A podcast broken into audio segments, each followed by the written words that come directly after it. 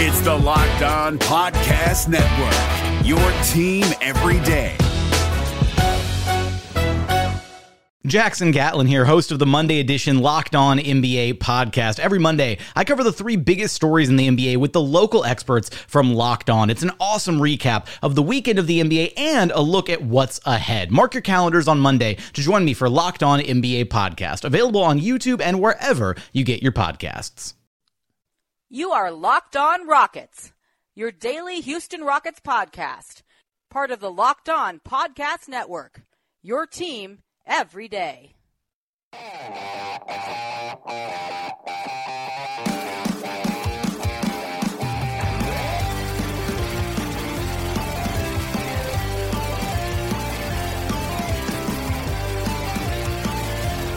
Happy game day, everyone!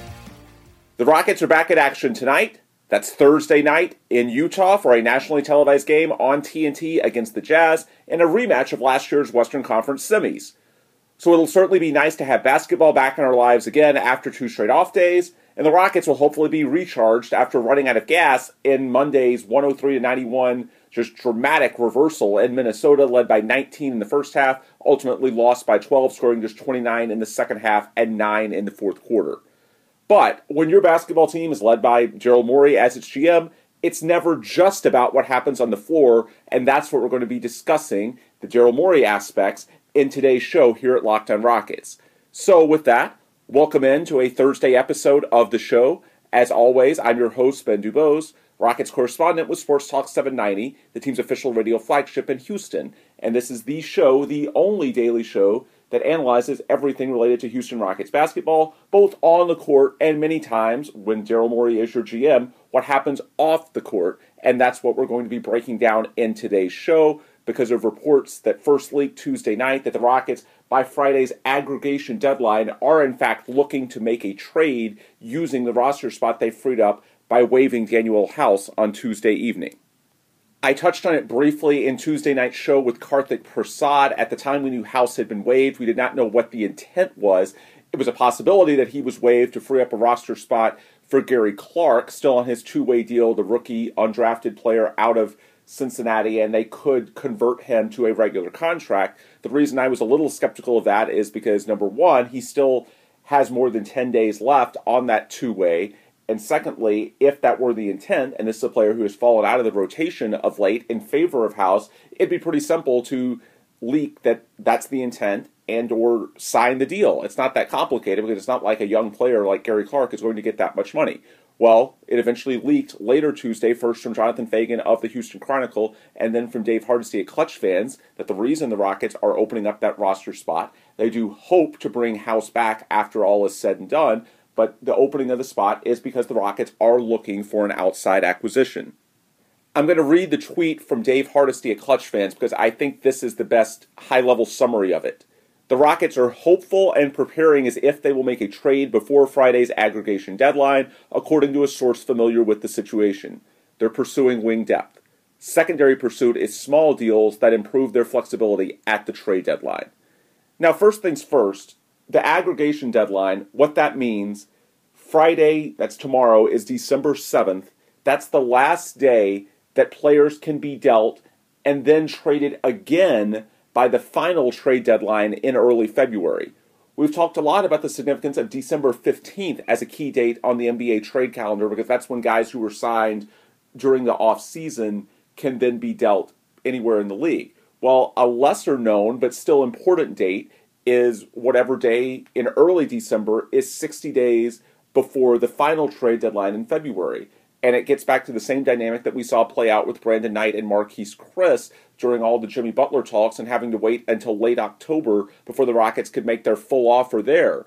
Because since the Rockets acquired them in late August, they had to wait 60 days until they could then be dealt in aggregation. That's where that comes from. You can trade them anywhere individually, but as far as packaging them with other salaries or assets, you have to wait 60 days. And for the Rockets, who always want peak flexibility at the trade deadline in February, they would rather do deals if there's going to be one in December. And it's a little bit difficult because, of course, they can't include the players such as Michael Carter Williams, Carmelo Anthony, that will become trade eligible on December 15th. But in a perfect world, whoever they acquire in December would also, at least theoretically, be movable in bigger deals that may come across at the trade deadline in February.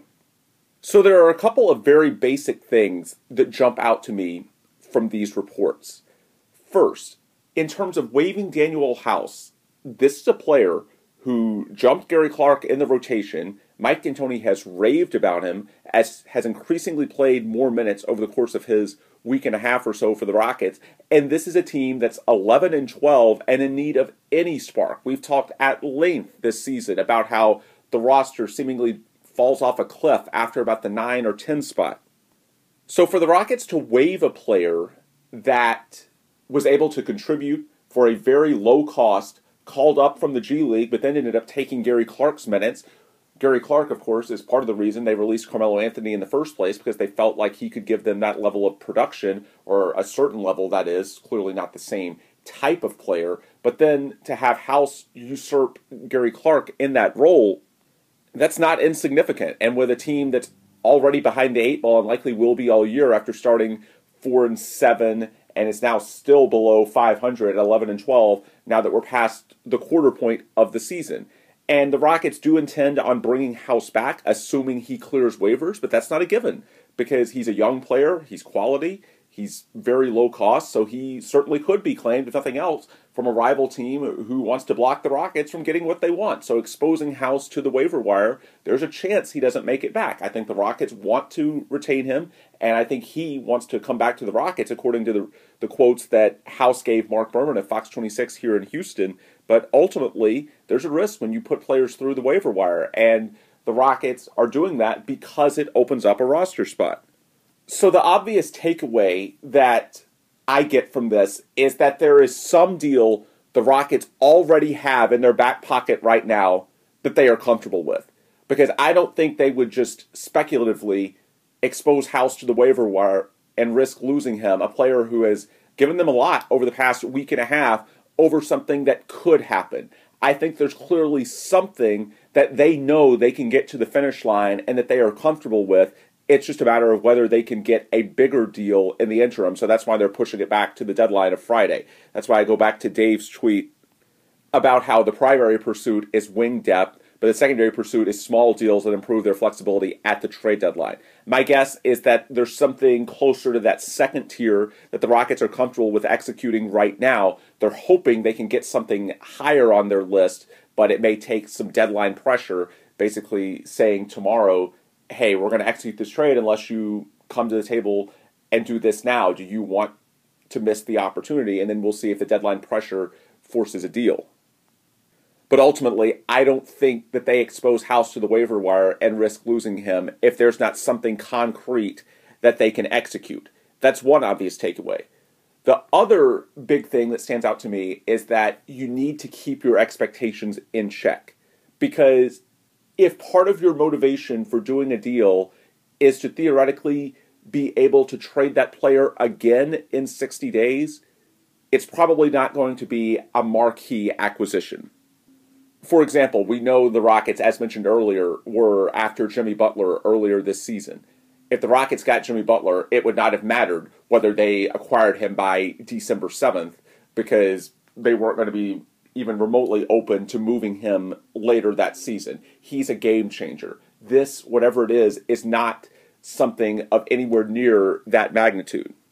If you think you might need to move that player again, it's less about adding to your core and it's more about just fixing the depth issues that we've discussed all season long that the Rockets need more consistency after about the 9 or 10 spot in their roster. It's someone that for now can be a nice band aid but long term isn't essential to the, the composition of this team and its core. So, to put some parameters on it, I think whoever they're looking at acquiring, it's someone that they feel is better or at least a safer bet than Danuel House at the low end because they're risking losing House to get this player. But at the high end, it's not someone that they would consider a part of their core moving forward. Because there's such an emphasis on Friday as an aggregation deadline and the potential of trading them again a couple months from now. So I think those are kind of the parameters with which you should look at such a deal. This is Jake from Locked On. Locked On has teamed up with State Farm to spotlight some of the greatest supporting players in NBA history. After beating the Heat led by LeBron James and Dwyane Wade in 2011, Dirk Nowitzki won an NBA title and proved himself to be one of the greatest basketball players of all time. But there was one player in the starting lineup for the last three games of the finals that helped support Dirk all the way to a championship, JJ Barea. Led by JJ and Jason Terry, the Mavs' second unit proved to be the strength throughout the playoffs, where they led the NBA in bench scoring. But for games 4, 5, and 6 in the NBA Finals, Mavs coach Rick Carlisle inserted Barea into the starting five to help the Mavs space the floor and put more playmaking around Dirk. JJ Barea had a knack for running the pick and roll with Dirk that helped the Mavs score more efficiently on their run to a title. Dirk Nowitzki couldn't score the way he did if he didn't have much needed support from someone like JJ Barea. Sometimes you and I need that kind of support too. Think of State Farm like a pivotal team player. When you need help protecting the things that matter most, remember the jingle and just say, like a good neighbor, State Farm is there. Now, the first segment of the show was spent largely discussing the parameters and what, at the low end, Rockets fans should expect from a trade by Friday, which, in my opinion, is better than Danuel House. There's a reason they freed up the roster spots. Something is going to happen but at the high end, nothing at a level that would dramatically change the team's core because since they're looking at being able to trade the player again potentially in two months, there's nothing on the front burner unless something comes together at the very last minute with this so called deadline pressure that would dramatically change the current composition of the team. I think looking at the possibilities, the overwhelming likelihood is that this is a depth move to make them feel a little bit better about the spots 10, 11, 12 on the roster that have really plagued them so much this season anytime there are an injury or two. In this segment, I want to speculate a little more and discuss both who the Rockets might be acquiring and also who they might be giving up, assuming those parameters. And I'll start with who they're going to give up because looking at the Rockets' salary sheet, I would be floored if Brandon Knight or Marquese Chriss are not in this trade. Those are the only two names that, as far as matching salaries, that I keep coming back to. And yes, theoretically, they can move future draft picks, but keep in mind, future draft picks do not have any cash value as far as matching salaries, which the Rockets have to do because they are well over the cap. So you have to give something off of your current roster to make a trade work. I think we can all agree they're not going to trade Chris Paul, James Harden, or Clint Capela. The big three are going nowhere. And of course, Chris Paul isn't even eligible because he signed in the offseason. Like all the other offseason signings, he can't be dealt until December 15th. But that's not happening regardless. And I also don't think they're trading Eric Gordon or PJ Tucker because, as mentioned, I don't think this is a Jimmy Butler type acquisition. If you're looking at Friday, doing it by December 7th so that you can retrade them later this season, theoretically, I don't see a deal of that magnitude being anywhere close to fruition for the Rockets. And if it's not a deal of that magnitude, they're not going to trade Gordon or Tucker. And then you look at the rest of the roster James Ennis, Carmelo Anthony, Gerald Green, Michael Carter Williams, all of these guys signed in the offseason, so they cannot be dealt until December 15th. So if a deal is happening this week, you've basically just got five players from which you can deal from to match salaries. Brandon Knight, Marquese Chriss, Nene, Zhou Qi, and Isaiah Hartenstein. Although I think actually Hartenstein signed a new deal this offseason as well, so I don't think he is eligible to be dealt until December 15th either. So I think really you're at four players the two newbies in Brandon Knight and Marquese Chriss, Nene, and Zhou Qi, who's on that small MLE level deal.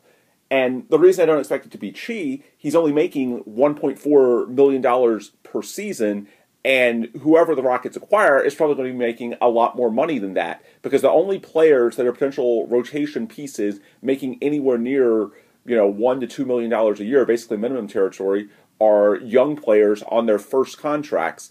And I don't care who you are, if it's a serviceable player making that limited of a figure and likely under club control for a long time, why would they be dealt? No matter the situation, those are the most valuable assets in the NBA. So whoever the Rockets acquire is not going to be make a player making next to nothing. So I'm pretty confident that Zhou Qi is not the centerpiece. Not saying he can't be thrown into a deal, but I certainly don't see Zhou Qi and a draft pick being all there is to an offer because that's just not going to work salary wise. And even if Hartenstein were eligible to be traded, which I don't believe he is, the same would apply to him because he's not even making $1 million this season. So it comes back to those three veterans, Knight, Chriss, and Nene. I don't think it'll be Nene because at 36 years old, he's not that valuable to other teams around the league. He's got more value to Houston than he does Otherwise, the Rockets also assigned Hartenstein, speaking of him, to the G League this week, and I think that's in part because they have Nene as their backup center for the foreseeable future. So I think it really comes down to two guys. If it's a smaller salary, Marquese Chriss, and potentially you could throw in Zhou Qi as well, or if it's a bigger salary you're requiring, it could be Brandon Knight, who of course is making $14.6 million.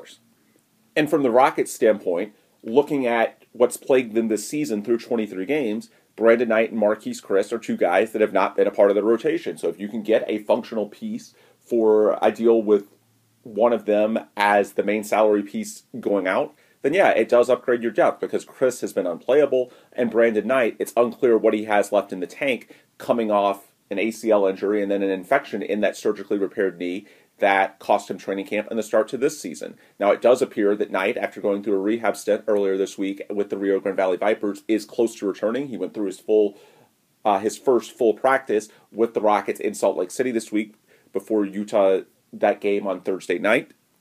So whether it be with the Rockets or somewhere else, it does appear that he is close to returning to form, and that could make him a potential rotation piece for someone, be it here in Houston or somewhere else if his salary is needed to bring in a larger piece. And in terms of who the Rockets could theoretically acquire, I mentioned earlier in the first segment that I think whoever it is is probably going to be a bit underwhelming to anyone hoping for a major move just because of the reality that if they want to theoretically be able to trade this player later in the same season, it's not going to be a name that's going to be eye popping when you hear it. It's going to be about depth more than it is just a radical transformation of the core of this team. But if I had to guess, I would say the Rockets are looking at large, expiring, or close to expiring contracts. For example, if you trade Brandon Knight, a couple of names that jump out to me would be J.R. Smith from Cleveland or DeMarre Carroll from Brooklyn. And they're not the only players of those types. They do fit the wing depth criteria in terms of being able to hit threes and provide at least something on the defensive end that Dave Hardisty at Clutch fans laid out. But I think if their contractual status, and there are other potential fits in that same vein that make them potentially viable for the Rockets in December. Because the way Daryl Morey typically thinks and the way he looks about it, he's searching for market inefficiencies. And in other words, what player might be more valuable on the market in February than he currently is on the market in December. And to me, that's where expiring contracts could come into play. Brandon Knight is not, because $14.6 million per season for two years. He's 26 years old, so he's young, and conceivably he could have some upside. So, for a team that's unlikely to draw free agents next summer, he could have value as sort of a flyer, a lottery ticket, if you will. But there are going to be some teams that aren't quite ready to make a push this year, but are close enough that they could be players next summer for some of the marquee free agents and what should be a loaded class led by Kevin Durant. And that's where the Rockets, if they had one of these big expiring or near expiring, for example, J.R. Smith, who we know is working on some sort of exit with the Cavs, very similar to Carmelo Anthony looking for an exit from Houston. J.R. Smith isn't technically an expiring, but his guaranteed figure for the next season is very small at $3 million. So he may as well be expiring, even if he's not technically by the letter of the contract the reason I could see the Rockets looking for players in this tier is because right now, I don't think there are that many sellers. We've said before that with so much parity in the NBA and especially in the Western Conference, everyone thinks that they at least have a path to being a playoff team this year, or nearly everyone. Certainly not the Phoenix Suns, but Trevor Ariza, of course, is not tradable until December 15th. So even if you're thinking, well, the Rockets had Ariza before and you want him back, it's not going to happen in this deal. It could theoretically down the road via a trade or buyout, but I think it's much more likely that this is a deal that is someone that is not a prior Rocket. But to circle back to the point, for the Rockets, if there aren't that many sellers right now, it's not that there's not going to be down the road. Eventually, there are going to be haves and have nots, just like any other season in NBA history. It's just taking a little bit longer to get to that point than would normally be the case by early December. So if the Rockets don't have the mega deal that they want, the exact piece available that they think would put them over the top at the moment, then the best way to position themselves for that in February would be to acquire the type of contract that could potentially land them an impact player. Because when a team eventually says that, okay, this isn't our year and we're a have not, the more likely course of action is going to be selling off veterans that are win now pieces for more flexibility in the coming off season. And that's what the Rockets right now can't really offer because any of the salaries of any significance on this team are multiple years. The Rockets don't have marquee free agents coming off the books in 2019. So if there's a market inefficiency that Daryl Morey might can exploit, it's that right now these larger expiring or close to expiring one-year contracts they probably aren't that desired around the NBA because there aren't very many teams that are willing to punt on their current season and uh, effectively say we're playing for cap space in July 2019. It's too early for that. But with the Rockets, they have this dual need of A, any depth in the interim. We've talked about that ad nauseum the last couple of weeks. But beyond that, they could get help now through acquiring a larger expiring one year deal or close to it, and then potentially get more flexibility at the trade deadline by having a contract that is more desirable around the league because of its potential use as a cap clearing mechanism than whatever they can offer now most likely starting with Brandon Knight. So I'm not saying it has to be J.R. Smith or DeMarre Carroll. Those are just a couple of names that jump out to me at first glance looking at contracts around the league that might fit the criteria that I laid out and names that we know are on the market. But generally speaking, I think those are the types the Rockets are going to be looking for. I think Daryl Morey's main priority here is how do we get help now while also potentially putting us in a better position for a larger deal that might really help us by the trade deadline. And so to me, it's not just about what the player does on the basketball floor, it's also how attractive his contract is or will be seen around the league. And so to me, that's a huge part of the calculus here for the Rockets. It's about getting the kind of piece, even if it's not the final piece that they need that's necessarily going to put them over the hump, it could be a contract that's more desirable come February than whatever they can offer at the moment. The NBA playoffs are right around the corner, and Locked On NBA is here daily to keep you caught up with all the late season drama. Every Monday, Jackson Gatlin rounds up the three biggest stories around the league, helping to break down the NBA playoffs. Mark your calendars to listen to Locked On NBA every Monday to be up to date. Locked On NBA, available on YouTube and wherever you get podcasts. Part of the Locked On Podcast Network. Your team every day. The final point I want to get to in our three points recap is that it's not without risk.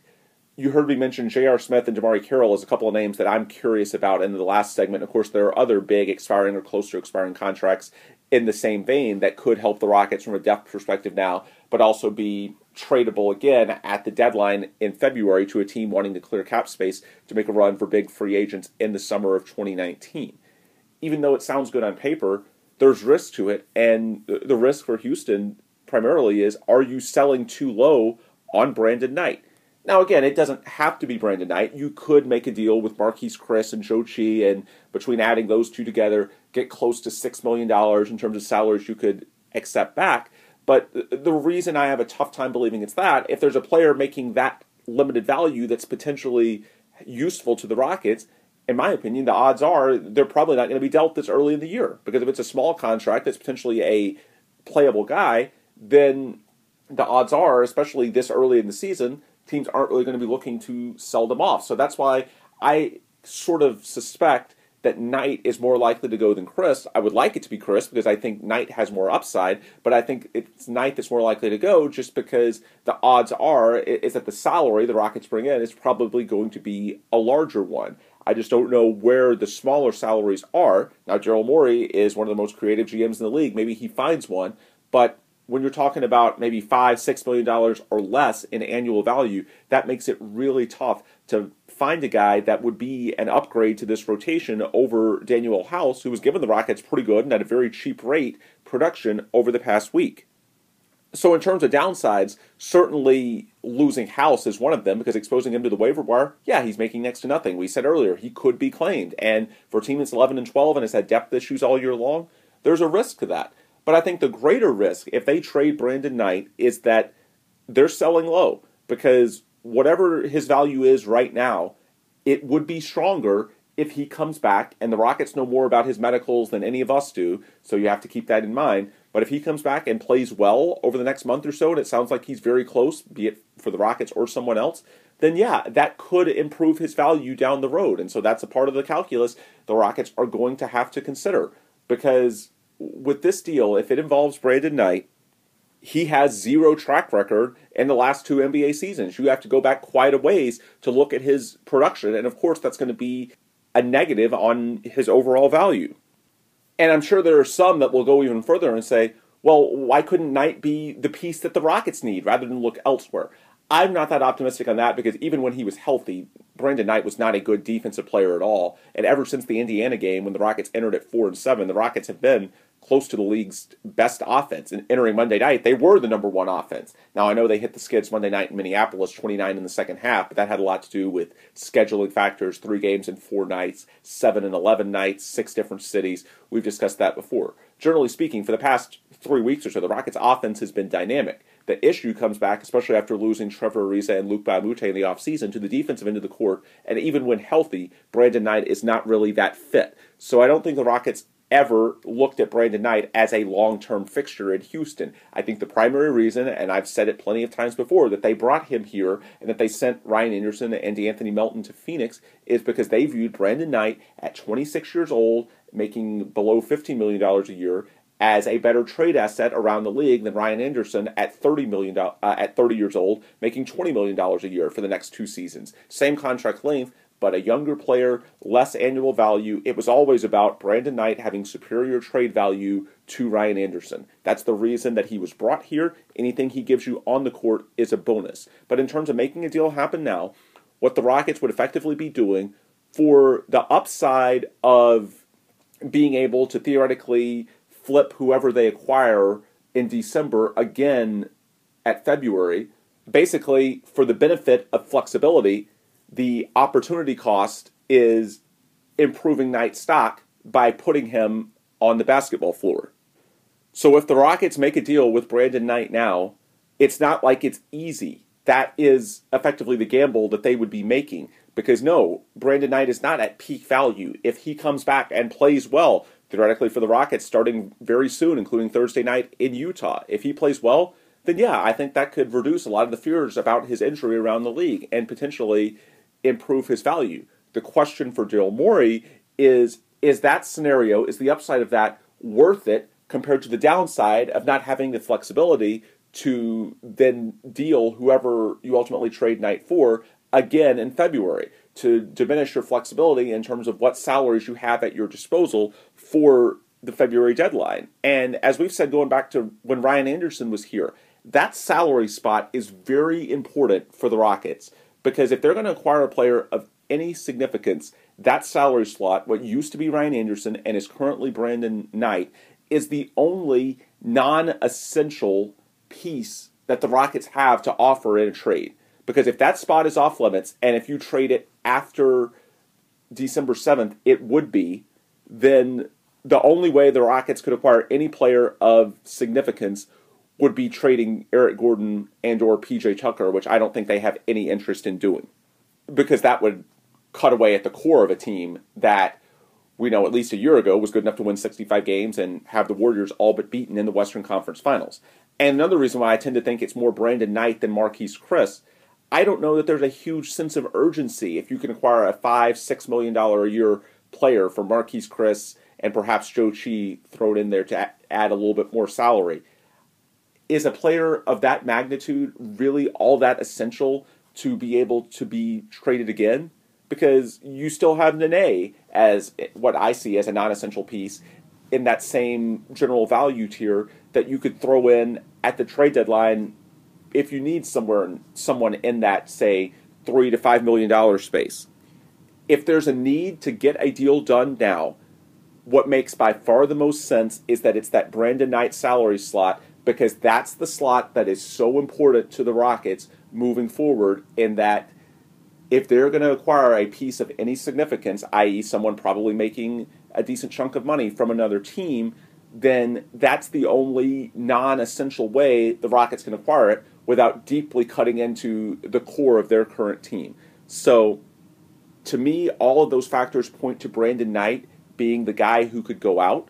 Now, that's not to say it has to be. Certainly, a Marquese Chriss deal wouldn't floor me. But I think Knight is the more likely scenario. And if that's the case, it's not without risk because effectively what the Rockets would be deciding is that the flexibility of having that slot able to be dealt in February and theoretically having a better contract than what Knight currently is is worth the downside of not letting Brandon Knight go on the basketball floor and increase his value by putting forth a string of good production there's certainly some risk to it. It's just the Rockets being an 11 and 12 basketball team with expectations of contending for a title. Well, you're at a point where you have to take risk, and ultimately, my hunch is that this is one that they are on the verge of taking. Anyway, though, we'll see what happens tomorrow because Friday is the unofficial aggregation deadline around the NBA. That's when deals have to be completed in order for the player acquired to be movable in aggregation by the early February trade deadline, the 60 day period having time to expire prior to the deadline, in other words. Of course, we'll have more content on the trade front whenever a deal breaks, either today or tomorrow. But for now, this is where we will leave off. And of course, later tonight, or well, more likely early tomorrow, we'll actually have basketball to discuss with our recap of a late Thursday night game that the Rockets have nationally televised on TNT against the Utah Jazz.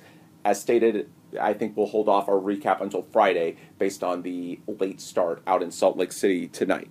But if you want more content in the interim before our next show, the best place to get it is on Twitter. I'm sure that's where the trade will break. And if you're not already following me on there, I'm on there at Ben Dubose. That's my handle, just simply my name. The show is on there at Locked on Rockets. On Twitter. We've also got a Facebook account, facebook.com slash Locked on Rockets, a website, lockedonrockets.com, an email address, lockedonrockets at gmail.com. All those are ways you can access our prior content, ask me questions about the team, make suggestions for the show, advertising inquiries, pretty much anything we do to make this a better podcast for you, the diehard Rockets fan, or even you, the human being. Don't hesitate to reach out and let me know.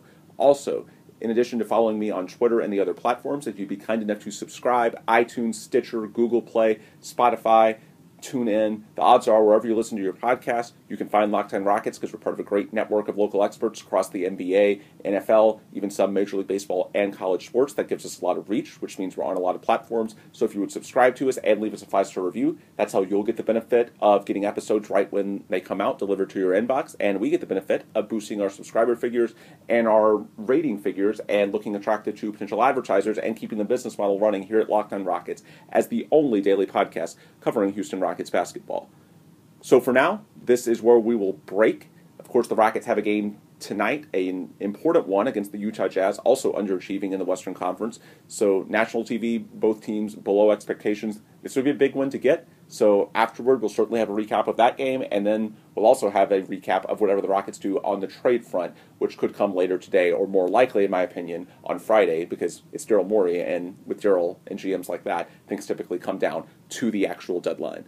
Whatever the case, though, and whenever it happens, we will be here to break it all down right here at Locked On Rockets, your home for daily podcast commentary on Houston Rockets basketball. Hey, Prime members, you can listen to this Locked On podcast ad free on Amazon Music. Download the Amazon Music app today.